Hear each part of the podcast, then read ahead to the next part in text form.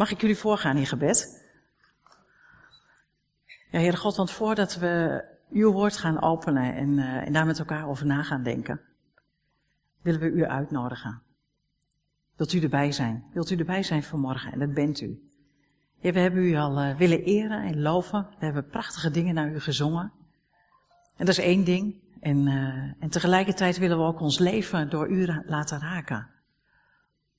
Ik wil bidden voor zachte harten, Heer. Ik wil bidden dat u ons uh, laat zien wat u voor ons in petto hebt. En hoe mooi dat eigenlijk is. En ik ben u dankbaar, Heer, dat u een uh, bemoedigend God bent. Een God die van ons houdt, van jong en oud. Van, uh, vanaf, eigenlijk vanaf de conceptie tot, tot onze overlijden en het naar u gaan. U bent erbij. Dank u wel daarvoor. Heer, we nodigen u uit, we nodigen uw geest uit. Heer Jezus, we nodigen u uit. Wilt u hierbij zijn? En uh, geef ons een goede tijd, die we ook samen met elkaar mogen afsluiten met het avondmaal. Heer, hoe mooi is dat? We danken u hiervoor. Amen. Ik had Harry inderdaad gevraagd om een heel lastig stuk te lezen, uh, uh, zoals jullie hebben gehoord. En ook een heel lang stuk. Maar het is wel de kern van de zaak waar ik het over wil hebben vanmorgen met jullie. Maar voordat ik dat ga doen, ook omdat ik heb begrepen dat jongeren, uh, wat, jonge lui, ik zie er een paar inderdaad in de, in de dienst zijn, zou ik je willen vragen om uh, uh, even over drie dingen na te denken. Dan mag wel even de volgende sheet. En om even een momentje van, jullie weten ik ben trainer, hè? dus even een momentje van reflectie voor onszelf. Wat is er over jou gezegd de afgelopen week, wat jou geraakt heeft? En wat had je graag willen hebben deze week, wat je niet had? Maar waarvan je wel dacht, oeh, dat had ik nou ook wel willen hebben. Je broeder of zuster had het wel, of je man of je dochter of wie dan ook, maar jij had het niet. En wat had je graag willen doen de afgelopen week, terwijl je dat niet kon doen? Het zat niet binnen jouw mogelijkheden. En wil je het daar even met elkaar over hebben? Dankjewel.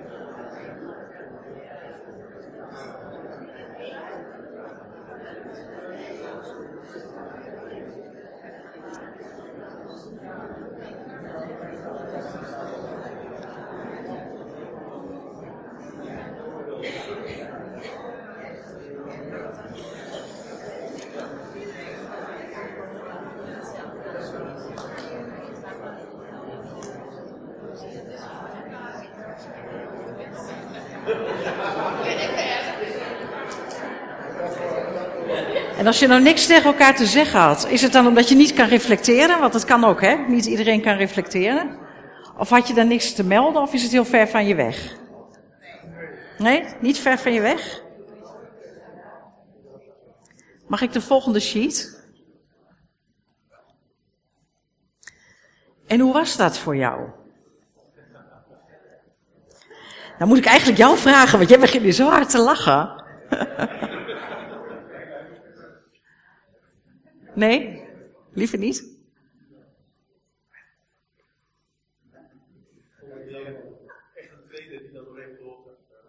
Oké, oké. Wie had er dingen die over je gezegd zijn die niet leuk waren? Je hoeft het niet te vertellen hoor, maar die niet leuk waren.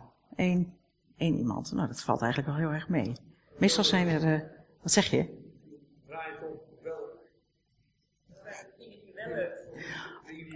Dingen die je wel leuk vond. Ook goed. Prima. Oh, een heleboel. Oh, mooi. Oh, kijk, kijk, kijk. Oké. Uh, wat had je graag willen hebben wat je niet had gehad? Wie, wie had daar een voorbeeld van?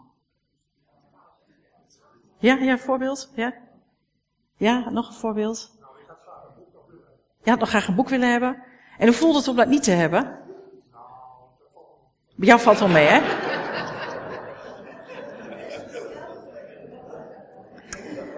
Wij waren heel ver met een, uh, met een huis in, uh, in Tolen.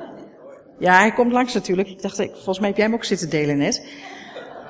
En we waren zo ver dat we, we hadden de bouwkundige keuring al gedaan, de taxatie laten doen. En in één keer ging de verkoop voor de zoveelste keer, de verkoopvoorwaarden en alle feiten veranderen. En we hebben besloten om het niet te doen. Maar het voelde wel even van...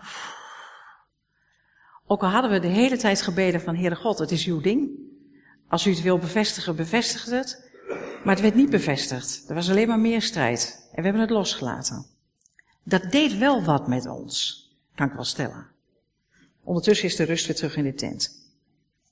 Nico die zit nu in een camper. En ik zit nog steeds hier. Wat had je, wat had je graag willen doen, terwijl dat niet kon? Hebben we daar voorbeelden van? Ja? Hoe voelde dat? Ja, ongeduldig zoals. Ja, ja, ja, ja. oké. En, en, en als je nou uh, dat even allemaal samenvat en kijkt naar hoe de buitenwereld jou heeft waargenomen de afgelopen week. Wat denk je dan dat de buitenwereld van jou vindt de afgelopen week?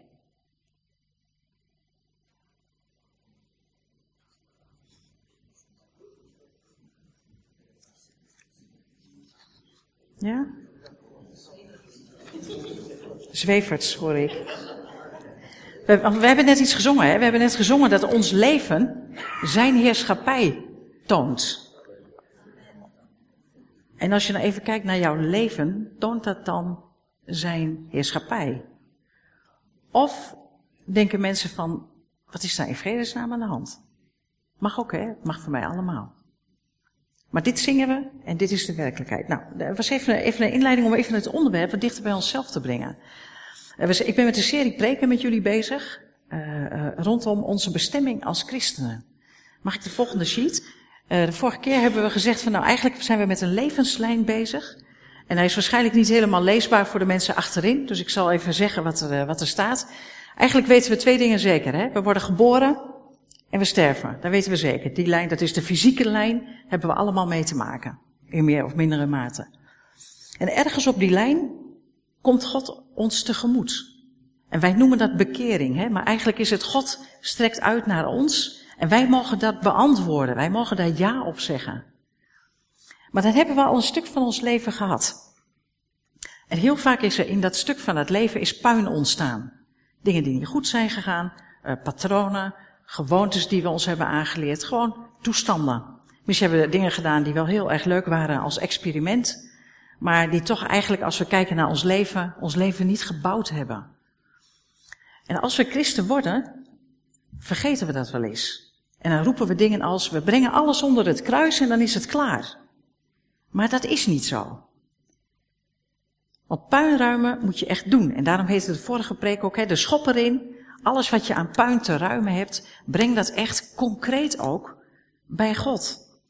Ik uh, hoorde van een man die uh, uiteindelijk aan zijn vrouw beleden had dat hij tien jaar lang was vreemd gegaan met meerdere vrouwen. En iedere keer vertelde hij weer een stukje. Dat duurde twee jaar lang voordat hij alles kon beleiden wat hij beleiden wilde. Ik zat niet graag in de positie van die vrouw, moet ik zeggen. Ze was christen en ze heeft het hem allemaal vergeven. Nou, dan kun je, alleen daar kan ik al een preek uh, aan vastknopen. Maar wat ik zo mooi vond, is dat hij elk ding uiteindelijk beleden heeft. Hij kwam er niet meer weg dat hij zei, joh schat, weet je, ik ben tien jaar vreemd gegaan. Punt. En dan, toen zei zij, oh nou, dat vergeef ik jou. Punt. Nee, elk stukje werd beleden. En ik weet dat sommige therapeuten zeggen van, nou moet je dat nou wel doen? Maar ik denk dat het zeer bijbels is om dat wel te doen. Zeer bijbels, stukje bij stukje. Ik ben over deze, dit verhaal gaan preken. Hè? Vorige keer hebben we het gehad over de puinruimfase. Nu gaan we het hebben over dat stuk van discipelschap. Naar aanleiding van wat we net hebben gehoord. Maar ook naar aanleiding van de tekst dat we de opdracht krijgen om onszelf te verloochenen, het kruis op te nemen en Christus te volgen. En dan zegt Lucas daarover dagelijks. Daar kom ik nog op terug.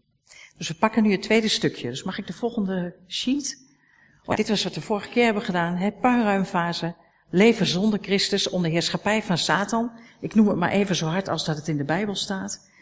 Uh, het heeft je leven beïnvloed. En het is tijd om er stil te staan en de rotzooi uit je leven bij God te brengen. En ik hoop dat je dat de vorige keer ook gedaan hebt. Dat neemt niet weg dat je toch nog achter rotzooi kan komen, hè? Dat je opeens weer iets te binnen schiet. Deze week hoorde ik daar nog een verhaal over. Van iemand die zei, joh, ik maakte wat mee. En in één keer kwam de ellende van, van jaren terug. Die kwam weer naar boven. Terwijl ik dat zo, ik dacht dat ik dat zo vergeven had en dat het weg was. Maar het kwam terug. Denk dan niet van, nou ja, dat heb ik al gedaan. Ik heb al een keer puin geruimd. Nee, opnieuw. Schop erin, bij God brengen, bij het kruis brengen. Vergeving vragen, soms ook vergeving geven. Wat vinden wij dat moeilijk? En dan doorgaan. Doorgaan met die stap van discipelschap. Jezelf verloochenen, Jezus volgen, je kruis oppakken, gaan. En daar hoort het maken van keuzes bij. Kom ik zo op. Mag wel naar de volgende. Ik dacht, ik ga even kijken naar wat is een discipel eigenlijk? Dat weten jullie natuurlijk allemaal, dus dit is in principe onnodig. Maar ja, ook voor de jongeren onder ons. Uh, een discipel is een leerling of een volgeling van een leider. En dat wordt meestal gebruikt in het christendom, hè, de volgelingen van Jezus. Hoeveel discipelen waren er? Staat erin, hè? Twaalf, ja, goed zo, twaalf discipelen. En waren dat een beetje dezelfde soort mannen, jongens? Nee. Nee? Doe eens hardop. Belastingman. Ja. Ja. Arts, priester, vissers. Twaalf hele verschillende kerels, hè? Waren er eigenlijk vrouwen bij? Later wel. Ik wou net zeggen, wat is het dan wel voor ons, hè? Of niet? Oh, tuurlijk wel, zegt een van de mannenbroeders. Nou, dat is fijn. Ja, dus het is ook voor ons. Goed. Ja. En wij hanteren een beetje de ruime betekenis hè, van een discipel. Een discipel is een volgeling van de Heer Jezus en dat zijn wij. Als het goed is, zijn we dat allemaal. Mag ik naar het volgende? En daar ben ik de vorige keer eigenlijk gestopt. Dus daar wil ik nu mee verder gaan. Waar, waarom deze prekenserie? Deze sprekerserie is eigenlijk ontstaan na een gesprek met een, een van de directeuren van Operatie Mobilisatie. Ik heb dat misschien de vorige keer ook gezegd. Uh, hij had het erover, hij zei, joh, weet je, christenen hebben zo verschrikkelijk weinig impact op uh, de cultuur en op de samenleving. En wat jammer is dat. En waar zit hem dat in? En daar hebben we het met elkaar over gehad en hij had daar een programma voor geschreven. Het gaat over O België. Nou, jullie weten, daar heb ik zelf bij gezeten, dus dat heeft nog steeds mijn hart. En uh, hij gaf aan van ja, eigenlijk, eigenlijk wat we missen is een stukje discipelschap wat, wat vorm krijgt, wat in handen en voeten vorm krijgt in het leven van mensen. En naar aanleiding daarvan heb ik gezegd, nou ik zou het toch fijn vinden om die hele serie te doen van uh, vanaf het begin tot aan het eind dat wij met hem zullen heersen. Want het staat in de Bijbel, hè. Waarschijnlijk wordt het dino hoor, voor alle duidelijkheid. Maar goed, we mogen uiteindelijk met hem heersen. Maar er zijn een aantal dingen die ik, die ik eigenlijk wil vertellen. Waarom? Omdat discipelschap soms zo'n kramp kan zijn voor mensen. En dat heeft ook te maken met hoe een ander ons ziet, vaak. Als we zeggen dat uh, in ons leven duidelijk is dat Gods heerschappij daar is, en ik kijk bijvoorbeeld naar Jezaja, of misschien nog erger, naar Jeremia, die alleen maar verschrikkelijk vervelende, nare profetieën had die de helft van de tijd eigenlijk niet vrij was, dan zou je bijna kunnen denken, nou als dat dan christendom is, dan wil ik er eigenlijk helemaal niet deel van uitmaken. Hè? Of op dat moment dan natuurlijk jodendom, maar een gelovige, een relatie met God hebben en dan allemaal ellende meemaken. Nou, zo niet echt dat je zegt van, oh wat fijn. En daarom was dat, dat gedeelte ook zo belangrijk wat Harry las. Dat hij zei van, joh, als je een volgeling van de Heer Jezus bent, heb je niet meer alleen te maken met die fysieke werkelijkheid. Je lijf, je leden, je wandelen op aarde, de manier waarop je hier neerzet. Maar je hebt ook te maken met die geestelijke werkelijkheid. het vlees noemen we het ene voor de jongeren. Het vlees is letterlijk je vleesjes, dat je loopt, dat je leeft op aarde. En het andere is een geestelijke werkelijkheid, dus hoe God naar jou kijkt. En de waarde die God aan jou geeft. En God kijkt naar ons, God de Vader heb ik het dan over, die kijkt naar ons niet meer als naar die loser, die gemankeerde, die zondaar. Maar God ziet ons aan, als we daarvoor gekozen hebben, in Christus. En dan kijkt hij anders. En we hebben de vorige keer afgesloten met dat we zeiden, onze identiteit, wie wij zijn, is veranderd op het moment dat jij tot bekering komt. Is veranderd op het moment van je wedergeboorte. Je bent een ander, een nieuw mens en tegelijkertijd ben je fysiek nog steeds dezelfde. Je bent niet dunner, je bent niet dikker, je bent nog steeds dezelfde. En toch zijn we anders. Paulus zegt het heel mooi in de Colossensebrief, nou het staat hier achter als het goed is. Hij heeft ons verlost uit de macht van de duisternis, overgebracht in het koninkrijk van de zoon van zijn liefde. Nou, dat is een koninkrijk, daar wil ik wel voor gaan. In wie wij de verlossing hebben en de vergeving van onze zonden. Niet van een paar zonden, de vergeving van onze zonden. Dus wat wij nog gaan doen in de toekomst, misschien wel zometeen, hè, als we elkaar ontmoeten en slip op de tong, een klein roddeltje, een foute opmerking. Allemaal vergeven mensen. Niet om een goedkoop op los te, te, leven, maar die identiteit mag je hebben. Dat je weet, joh, zoals ik hier zit, zoals ik hier sta, mogen we weten, we zijn goed in Gods ogen. Door Christus, in Christus. Dus God ziet niet meer de, de, de zonde, het gemankeerd zijn, wat ik net zei. Hij ziet ook niet meer het doel missen, wat we heel vaak doen in ons leven, als we heel eerlijk zijn. Maar hij ziet ons aan als verloste mensen. Dus ik zit hier met, als het, ik hoop het tenminste, met een hele zaal vol met verloste mensen. Die tegen elkaar kunnen zeggen, joh, ik ben verlost. Ik ben verlost uit dat rijk van de zonde waar ik, waar ik eigendom van was. Ik heb in mijn trainingsruimte een hoepel liggen en daar zet ik mensen in en dan vraag ik, joh, als je daar nou in staat, wat houdt jou nou vast? Wat houdt je nou gevangen? En Christus heeft ons daar uitgetild uit die hoepel in een nieuw rijk. En daar staan wij, daar staan jij en ik. Dat is onze identiteit. Heb ik het nog niet over discipelschap, alleen nog maar over wie wij zijn, hè? zoals we hier zitten en staan. We krijgen dus eigenlijk een andere positie. We waren slaven hè, van de wet. De Joden moesten de wet houden, het waren er een hele hoop. Onhoudbaar, onhoudbaar. Wij focussen op een aantal, hè, altijd, in het Westen. Dat zijn er veel meer, die lezen we vaak niet, vinden we lastig. Maar dat was wel de positie die mensen hadden. Mensen waren eigenlijk slaaf van de wet. Mag ik de volgende sheet? Of heb je dat al gedaan? Ja, oh goed zo, dankjewel. Johannes zegt, hij, hij noemt ons niet meer slaven. We zijn niet meer geknecht. We hoeven niet meer gebroken te zijn. We mogen opgericht zijn. We mogen vrij zijn. Andere positie. Geen slaven meer. Maar ik heb u vrienden genoemd. Opdat ik u alles van mijn vader gehoord heb, dat heb ik u bekendgemaakt. Wij zijn vrienden van de Heer Jezus. Dat is wat anders dan iedere keer roepen, ja, Jezus is mijn vriend, hè? Jezus is mijn vriend. Nee, Jezus kiest ervoor om onze vriend te willen zijn. De Zoon van de Almachtige God kiest ervoor om naar jou en naar mij te kijken als, dit is mijn vriend. Of, dit is mijn vriendin. Geen slaven meer. En het gaat nog verder, hè? Het gaat nog verder. Want Jezus is de Zoon van God.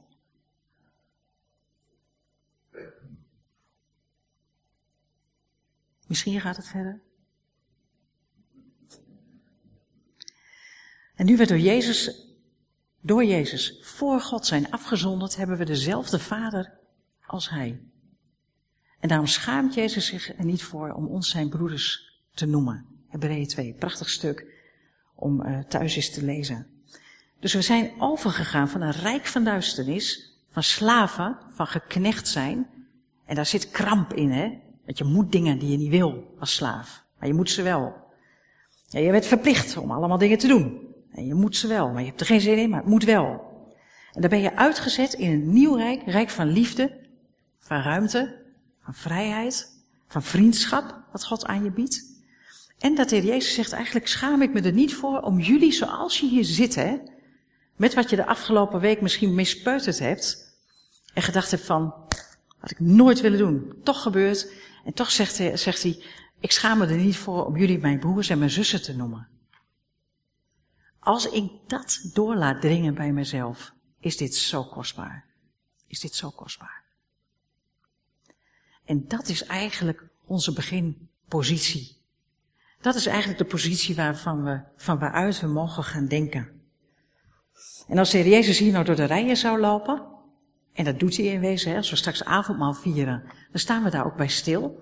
Dat we eigenlijk ervan uitgaan van de Heer is hierbij.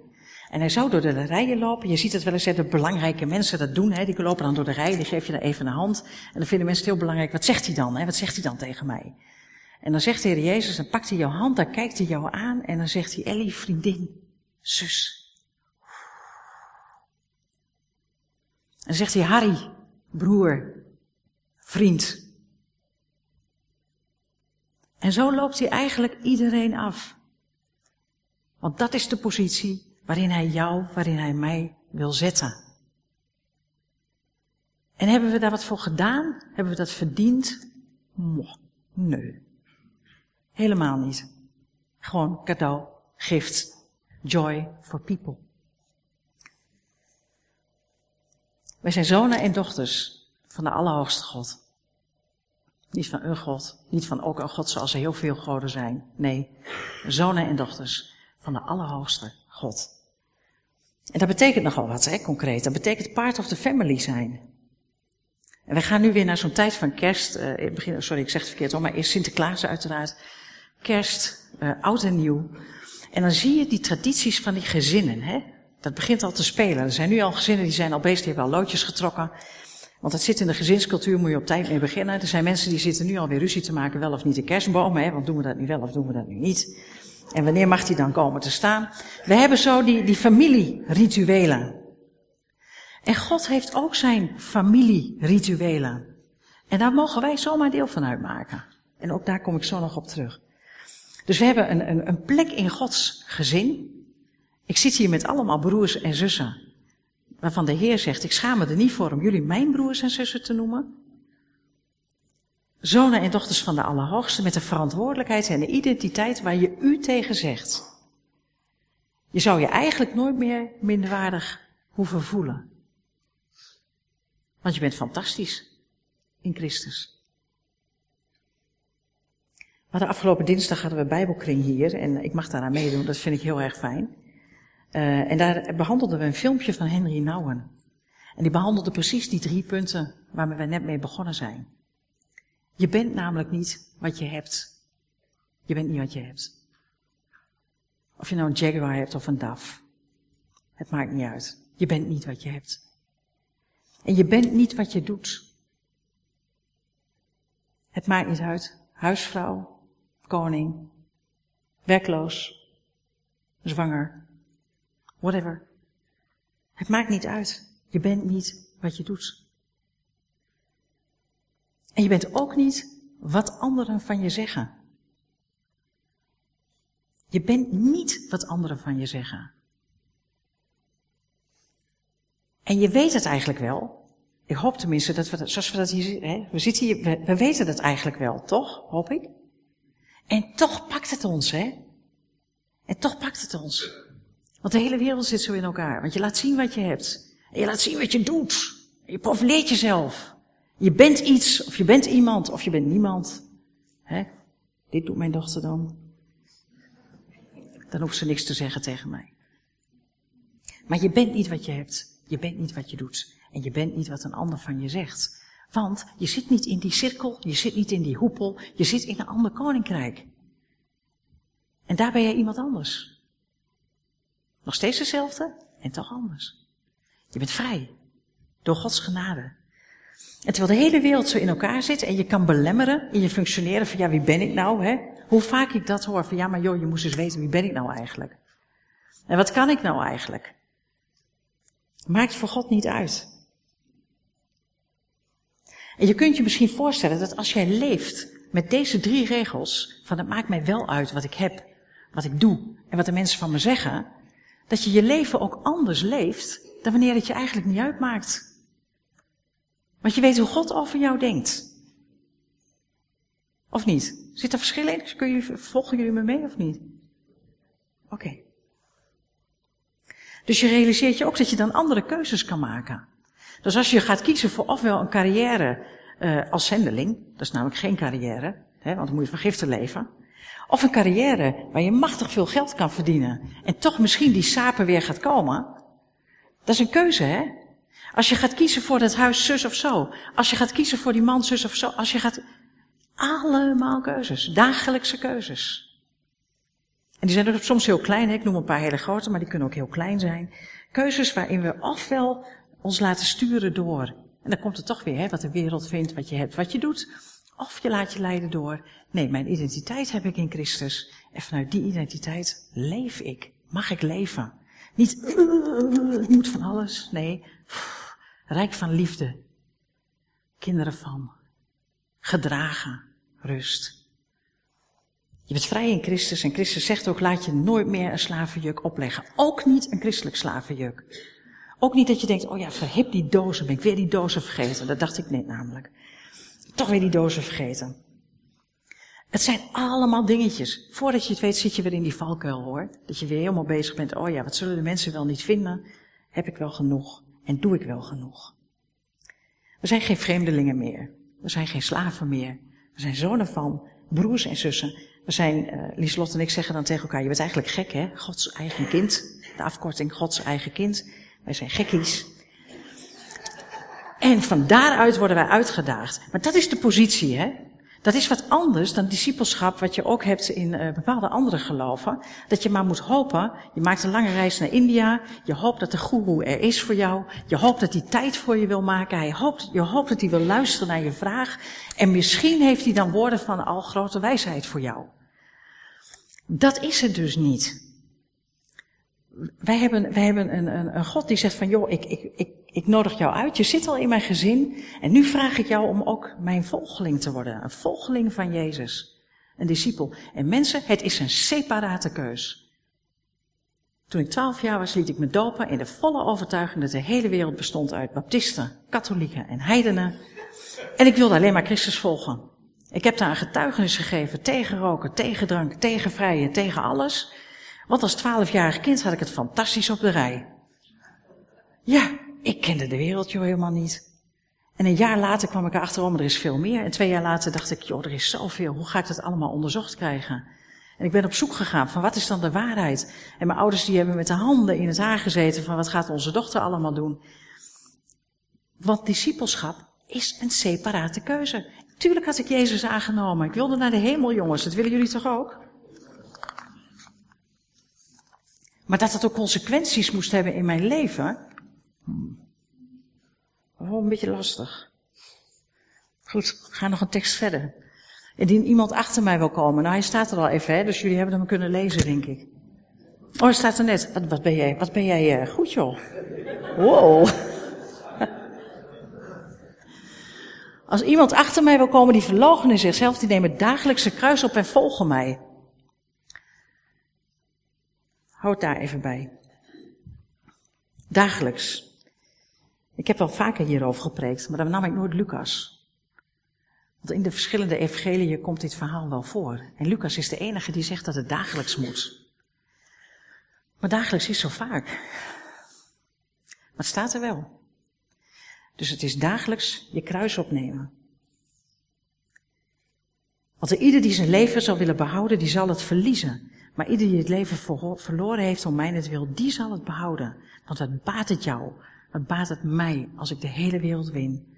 Maar schade leidt aan mijzelf of aan mijn ziel. Mezelf verlies, staat er op andere, in andere vertalingen. Harry zei het al, je hebt die twee gezindheden. Je hebt die ene gezindheid van het vlees, fysiek, leven hier op aarde, poten in de modder. En je hebt die andere uh, werkelijkheid, een werkelijkheid van weten wie je bent, geestelijk. Je bent niet meer vlees, je bent geest. Dat neemt niet weg dat daar toch een uitnodiging ligt naar jouw fysieke zijn, ons fysieke zijn, om hem hier op aarde te volgen als discipelen. Want dan kunnen mensen iets gaan zien. Waarom is dat gedeelte zo essentieel? Als je het leest, ik ga jullie niet vermoeien met al het Grieks, maar dat, dat kan mij dan enorm raken. Wat daar eigenlijk staat in dat gedeelte is dat we door Christus verzoenend werk niet alleen maar geheiligd zijn, wat heel mooi is, maar dat dat geheiligd zijn ook inhoudt dat we macht hebben jij en ik hebben de macht gekregen om andere keuzes te maken. De zonde is ontroond. Die macht in ons leven, ja, ik vind dat halleluja, echt waar. Die zonde, die macht in ons leven is gebroken en wij hebben de kracht, de macht om andere keuzes te maken. Dat betekent dat je nooit kan zeggen van ja joh, weet je, het is voor mij zo moeilijk. Ja, dat is het ook. Maar je kunt het sowieso niet in eigen kracht. Want zo gauw we het in eigen kracht gaan doen, dan worden we dus van die verkrampte discipelen die zichzelf gaan overwerken. Hè? Nee, uh, we kunnen het alleen maar doen vanuit de, de, wetenschap. We zijn die kinderen, we zijn die vrienden van, we zijn zo geliefd, zo kostbaar in zijn ogen. En vanuit die houding mogen we hem gaan volgen. Met al die verschillende onderdelen in ons leven. En kunnen we dat? Nee, als mens kunnen we dat fysiek niet. Maar kunnen we dat vanuit die geestelijke werkelijkheid? Ja. En daar schuurt het mensen in ons leven. Als het goed is. Als je er helemaal niet mee bezig bent, schuurt het helemaal niet. Hè? Dan leef je gewoon je leven. Oh, dat is ook goed hoor, mag ook. Maar dan ben je geen discipel. Hè? En als je een discipel bent, begint het te schuren. Want dan gaat het wringen. Want dan wil je zelf iets. Maar dan weet je van ja, eigenlijk is het misschien niet helemaal. Zou God dat nou ook zo hebben gedaan? Weet ik niet, weet ik niet. En dan gaan we in de strijd met onszelf komen. En dan zitten we precies op de plek waar het goed is. Want we weten, de verzoening is al bewerkt. We zijn niet veroordeeld. En in die vrijheid mogen wij keuzes maken. Maar joh, dat betekent wel wat. Uh, dat betekent dat we gaan kijken naar oude patronen. Die we al hadden opgebouwd. Er gebeurt iets, je schiet uit je slof. Iemand haalt je in en je denkt, gloeiende, dan zal ik ook even. En dan net even afremmen, hè, hij het even voelt. Nou, zo kan ik nog een heleboel andere gewoontes die misschien meer bij jullie passen uh, uh, aangeven. We zijn daaraan gewend. Het zit er gewoon in. En we vinden het ook normaal. En je komt thuis, wat doe je? Je drinkt twee drankjes. Dat doe je gewoon. Ja. En of je komt thuis bij je familie en je weet, ja, die broer, dat was toch al niks. Dus nou, dan ga ik al bij voorbaat, ga ik daar niks tegen zeggen. Maar eventjes, uh, zo, laat me even duidelijk zijn vanaf het begin. Ik doe niks verkeerd, hè, toch, als christen? Ik zeg gewoon niks. Toch? Oude patronen en gewoonten. Soms lijken we net op gevangenen. Ze hebben dat uh, onderzoek gedaan naar gevangenen die vrijkomen. En vooral als ze wat langer gezeten hebben, vinden ze het heel naar om vrij te komen. Ja, de vrijheid is wel goed. Maar in één keer is er zoveel ruimte. We zagen laatst een film waarin iemand zei, ik heb 30 jaar lang gevangen gezeten en 30 jaar lang moest ik toestemming vragen of ik naar het toilet mocht. En nu kan ik nog steeds niet naar het toilet zonder dat ik die toestemming heb gekregen van iemand. Nou, dat is een oud patroon wat je hebt opgebouwd in je leven en waar Christus je vrij van wil zetten. Het is maar een voorbeeld, hè? Maar ken je je eigen patronen? Ken je je eigen eh, manieren van reageren, je manier van kijken, je manier van, mag ik de volgende? Oh ja, die komt dan eerst, sorry. Ja, je hebt gelijk, laat maar staan hoor. Uh, je, je, manier van uh, voelen, denken, willen, handelen. Weet je dat van jezelf? En is discipelschap dan iets waarvan je zegt, oh ja, daar moet ik concreet mee aan de slag? Dat is iets wat ik dagelijks eigenlijk moet gaan doen? Of zeg je van, nou ja, weet je, uh, ja, dat staat toch nog wel ver van mijn bed eigenlijk. Ik ben wel dat kind van God. Ik heb die rust. Ik voel me gedragen. Dat is fijn. En ik heb een goed voorbeeld en ik weet hoe ik hem kan volgen. Maar dat afstemmen, ja, dat is wel een ander verhaal. Want uiteindelijk is, is discipelschap alleen maar afstemmen. En dat kunnen we, hè? Wij kunnen afstemmen. Dat kunnen we als mens, fysiek ook. Je stemt af op je partner. Je kind komt heel zagrijnig thuis. Nou, dan ga je niet gelijk ook heel zagrijnig naar je kind doen, want dan denk je dat is niet goede afstemming. Waarschijnlijk doe je juist even wat aardiger of uh, weet ik veel. Maar je probeert in ieder geval af te stemmen op die ander. Dat doe je ook in de gemeente. Als je iemand binnen ziet komen en je ziet iemand, nou die kijkt wat droevig. Nou, wat doe je dan? Afstemmen. Er zijn ook mensen die stemmen niet af. Die gaan alles uit de, uit de weg. Hè? Dat kan ook. Dat is niet afstemmen. Ja, het is ook afstemmen, maar dan meer op jezelf waarschijnlijk. Je kruis opnemen is voor iedereen wat anders. Net zo goed als afstemmen ook voor iedereen wat anders is. Eh, Charles Simpson is een prediker en die zei, uh, die zei dat als volgt. Jouw kruis is de plek waar jouw wil kruist met die van God. Jouw kruis is de plaats waar jouw wil kruist, botst met die van God. En jouw kruis is dat ding waaraan jij zelf moet sterven. Iets wat jou in de weg zit om door te kunnen groeien. Om jouw kind zijn echt te kunnen beleven. Om hem echt te kunnen volgen in vrijheid. Toen Jezus naar het kruis ging, toen zei hij over zijn eigen leven, ik heb die niet op een sheet staan, niemand neemt mijn leven, maar ik geef het zelf. Ik ben vrij om het te geven. Ik ben vrij om het weer terug te nemen. En dat is de opdracht die ik van mijn vader heb gekregen. Jezus gaat vrijwillig.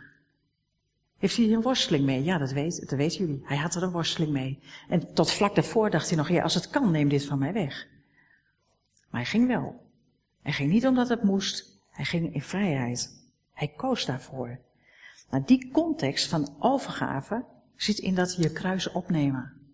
Zit in de bereidheid te zoeken van, hé, waar snijdt mijn wil tegen die van God in? Waar botst het met elkaar? Het is eigenlijk de plek waar je de beslissing neemt om niet meer voor jezelf te leven. En dat is best wel lastig. Ik sprak met iemand die zei, ja, ik ben de zending ingegaan, tijdens een coachingsgesprek. Ik ben de zending ingegaan, maar met de verkeerde motieven. Want ik dacht, iedereen zal wel denken, wat geweldig dat ze dat doet. En dat dachten ze ook, tot het misging. En dan denk ik, ja, dus dan doe je eigenlijk op zich, doe je, voor het oog doe je iets heel geweldigs. Maar je weet van binnen, de motieven kloppen niet. Dat vraagt dus om een stukje reflectie. Dat vraagt om een stukje zelfonderzoek. Wij kunnen God niet dienen. En de Bijbel is daar heel expliciet over. Het is wel lastig, maar hij is wel heel expliciet en dus ook duidelijk. Je kunt God en anderen niet dienen, zolang je eigenlijk alleen maar met jezelf bezig bent. En jezelf wil dienen. Want dan ben je bezig met, wat ben ik, wat heb ik, wat doe ik en hoe praten de mensen over mij? En dan gaat het ook in jouw leven niet om God, maar dan zien mensen jou als mens. En dat vind ik altijd wel een mooie graadmeter. Als mensen het over je hebben, waar hebben ze het dan over? En hebben ze het dan over hoe je als christen met dingen bent omgegaan? Of hebben ze het over, maar noem maar op, de dingen die je hebt? Nou, dan komt dat rijtje weer. Dat oude ik, dat vlees, dat heeft Harry met ons gelezen, daar moeten we mee afrekenen. En als het goed is, doen we dat dagelijks. Deze uitdaging is net zo hard voor mezelf als voor jullie.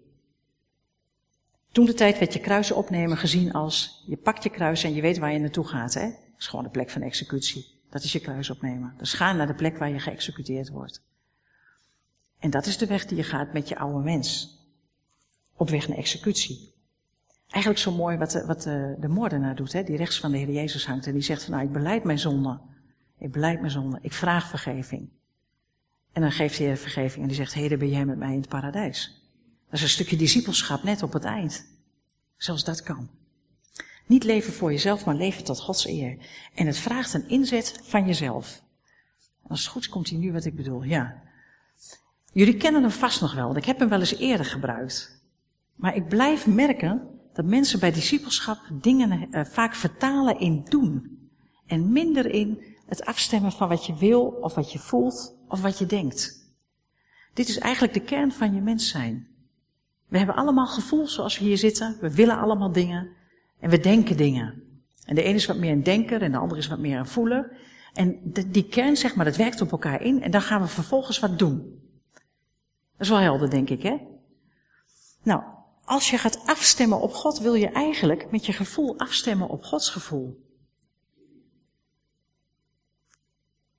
Dat betekent dat je gaat kijken met een andere bril naar de werkelijkheid. Hè? Dan zie je niet meer dat kind wat zo loopt te etteren. Die, is, nog steeds aan het etteren hoor, fysiek. Maar je ziet opeens een kind wat, wat schade leidt aan haar ziel. Die het moeilijk heeft. Je ziet een kind wat niet vrij is. En dan ga je anders handelen dan normaal. Nu zet je normaal wel in het meest onhandige moment een lel gegeven. Of met woorden een lel gegeven. Terwijl nu zeg je nee, ik omarm jou zoals God mij omarmt als kind.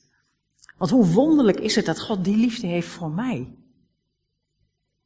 Het betekent dat je afstemt in je denken. Dat is lastig hoor, want we willen alle kanten op denken. Hè? We zijn Nederlanders, hè? we denken aan twee Nederlanders, drie kerken. Toch? Dus we hebben heel sterk onze eigen denksystemen en willen daar ook onze vrijheid in hebben. En ons denken afstemmen op wat God zegt, hè, denken wat waar is. Het staat er letterlijk in, denk wat waar is, wat waardig is, wat lof verdient. Ja, dat vind ik helemaal niet leuk, joh. Ik veel beter andere dingen denken, dat is veel spannender ook. Dan gaan we theologisch dingen bedenken. En toch staat er in de Bijbel, doe dat nou maar niet, joh. Doe dat maar niet. Stem nou af op mij. Bouw die relatie nou op. Joh, het is een uitdaging. Jezelf inzetten betekent dus niet helemaal niemand meer zijn. Hè? Want dat zei iemand tegen mij. Die christenen die hebben allemaal van die verhaaltjes.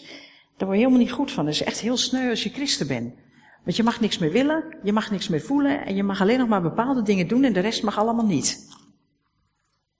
Ja, zo kun je er naar kijken. En dat mag, je mag er ook zo naar kijken. Maar God, God heeft eigenlijk wat anders. God heeft een andere bril.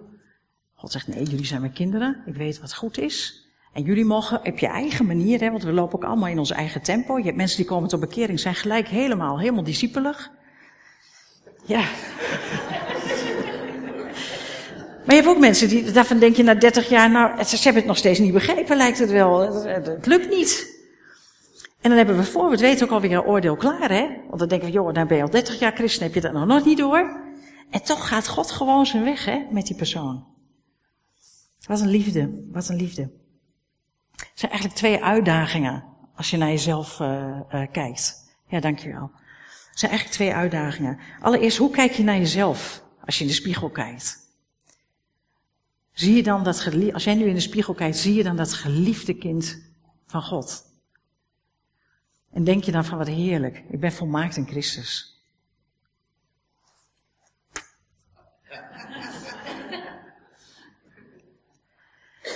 En durf je vanuit die vrijheid ook te gaan leven. Los van wat mensen van je zeggen. En los van wat je hebt. En los van wat je doet. Gewoon omdat God jou fantastisch vindt in Christus. En durf je dan ook gewoon fouten te mogen maken. Want het hoort erbij.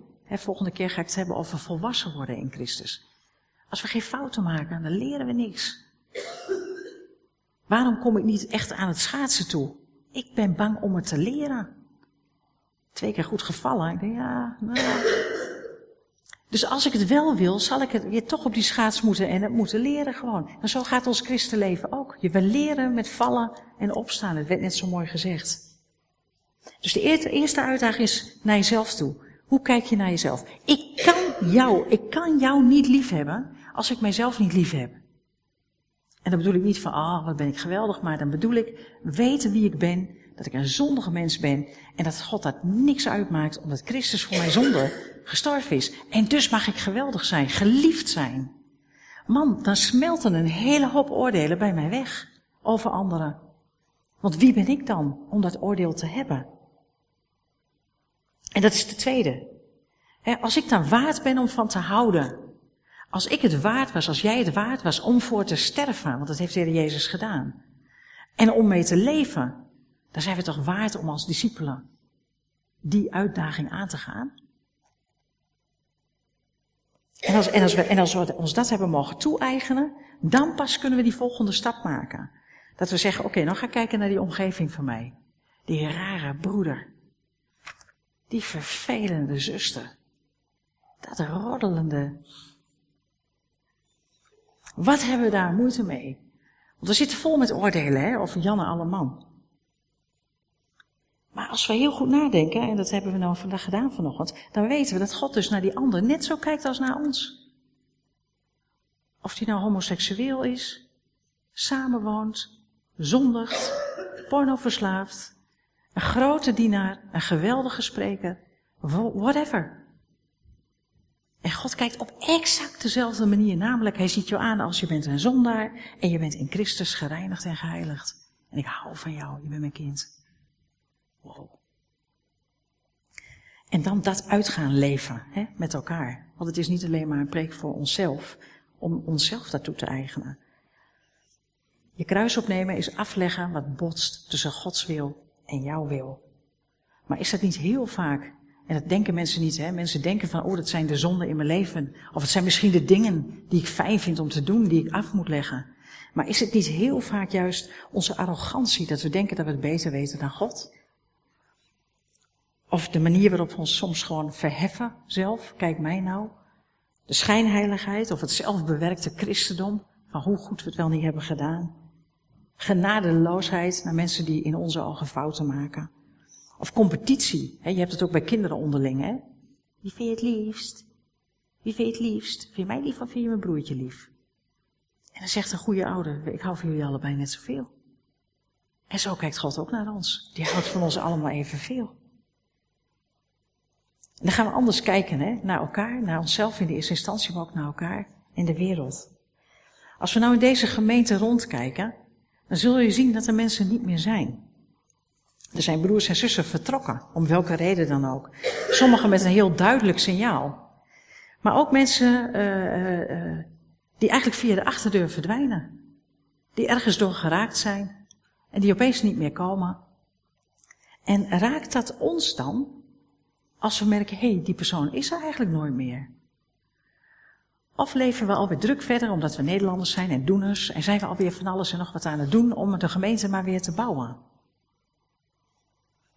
Als jouw broer of zus in één keer niet meer thuiskomt bij je ouders, dan zou je dat denk ik heel naar vinden. En zou toch kijken, neem ik aan, of je nog wat zou kunnen doen om daar een stukje te middelen of een brug te slaan.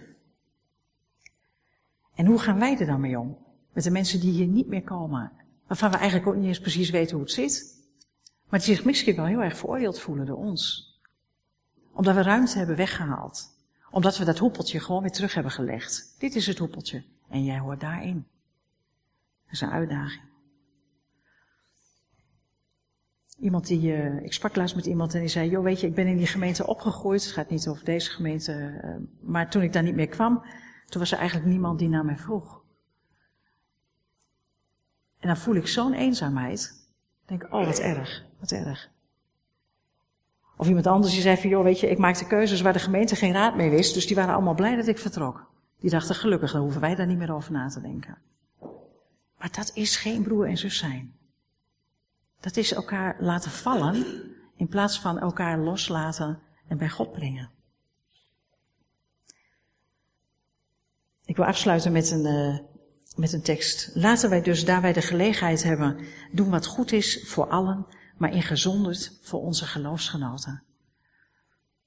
Wij mogen als christenen in deze wereld staan en uh, de goede dingen doen. Niet om maar goede dingen te doen, want dan worden we een soort van kerstbomen, hè? met een hele mooie ballen. Maar we hebben ze er zelf in gehangen. Dat is niet de bedoeling. De bedoeling is dat we door te leven met God en door af te stemmen, mag ik nog heel even dat vorige tekeningetje terug. Door af te stemmen uh, met ons willen en denken en voelen op God. En daar gewoon de balans terug in te vinden die we allemaal kwijt zijn in ons leven. Van daaruit de andere dingen gaan doen. En daar worden we ook toe uitgenodigd in ons discipelschap. En waarom dan? Uh, om Christus te eren, om God te eren. Om herkenbaar te zijn, om Hem te loven en te prijzen. En dat doen we in gemeenschappelijkheid. We sluiten niemand uit, we sluiten niemand buiten. Mensen zijn welkom, mensen mogen erbij. Met Christus mogen we onszelf beter leren kennen. Want je moet weten wie je zelf bent om te kunnen afstemmen. Dat vind ik juist het mooie van christendom. Het is niet dat je wat weg moet drukken. Nee, het is dat je aan het afstemmen bent. Dat is echt wat anders. Juist als christenen, en dat zie ik ook, ook in begeleiding, ik kan zo raden eh, als ik iemand in begeleiding krijg of die een christelijke achtergrond heeft of niet. Want christenen zijn gewend om toch naar zichzelf te kijken en te bedenken, hé, hey, doe ik nou de goede dingen? Ik wil niet zeggen dat ze altijd even genadig zijn naar zichzelf of naar anderen, maar ze hebben wel dat, dat automatische reflectie zit daar nog in. En eigenlijk zijn we in een fantastische startpositie. Want zoals je zit, ben je kind van de Vader. We zijn broers en zussen van elkaar. We mogen elkaar juist de hand en de voet zijn. We mogen elkaar helpen. En we mogen alles wat we hebben, alles wat we kunnen en alles wat we willen, afstemmen op Hem en doen tot Zijn eer. Nou, dat vind ik wel een uitdaging. En dan wordt het een asset. Iets waar God wat mee kan. Paulus is natuurlijk echt zo'n mannetjesmannetje, mag ik dat zeggen? Zo niet, dan hoor ik dat later wel. Paulus heeft zo'n tekst in de Bijbel, dan gaat hij alles opnoemen wat hij allemaal wel niet gedaan heeft. Aan studeren, aan leiden, aan preken, aan, er komt zo'n hele waslijst van alles. En net als je denkt van, nou, nou kan hij wel even joh. Dan zegt hij van, maar ik acht het alles vuilnis. Zolang het niet is in die verbondenheid met Christus. En dat geeft een heel mooi, het geeft een heel ander leven. Het geeft een zacht leven. Niet een leven van profileren voor jezelf. Niet de druk van, oeh, je moet wat zijn. Maar het geeft een leven van, hé, hey, je bent al iemand. En je mag het uitleven. En daar wil ik ons toe uitnodigen. Zullen we gaan staan en eh, samen tot God gaan?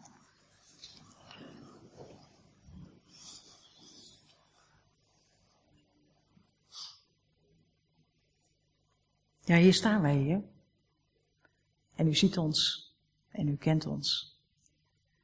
En u spreekt ons aan. Vriendin, zus, vriend, broer. En zo wil u met ons leven. En tegelijkertijd daagt u ons uit om als discipelen in deze wereld, in deze fysieke wereld te staan. En Heer, u weet wel waar we nu aan denken. U kent de gedragingen die tussen u en, uh, en ons instaan. U weet wat ons belet om u echt te volgen. U weet wat onze gewoonten zijn waar we last van hebben. En dan ben ik zo blij hè, dat we voordat we naar het avondmaal gaan, dat we die bij u mogen brengen. En laten we daar ook een moment van nemen om uh, die dingen die tussen God en ons instaan, om die bij, uh, bij God te brengen. En opnieuw die stap te zetten om dagelijks dat discipelschap weer uh, op te pakken.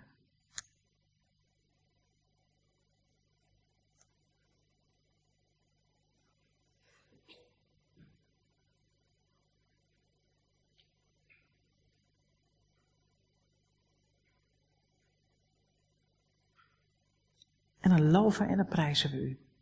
Dat u het door ons heen gaat doen. Amen.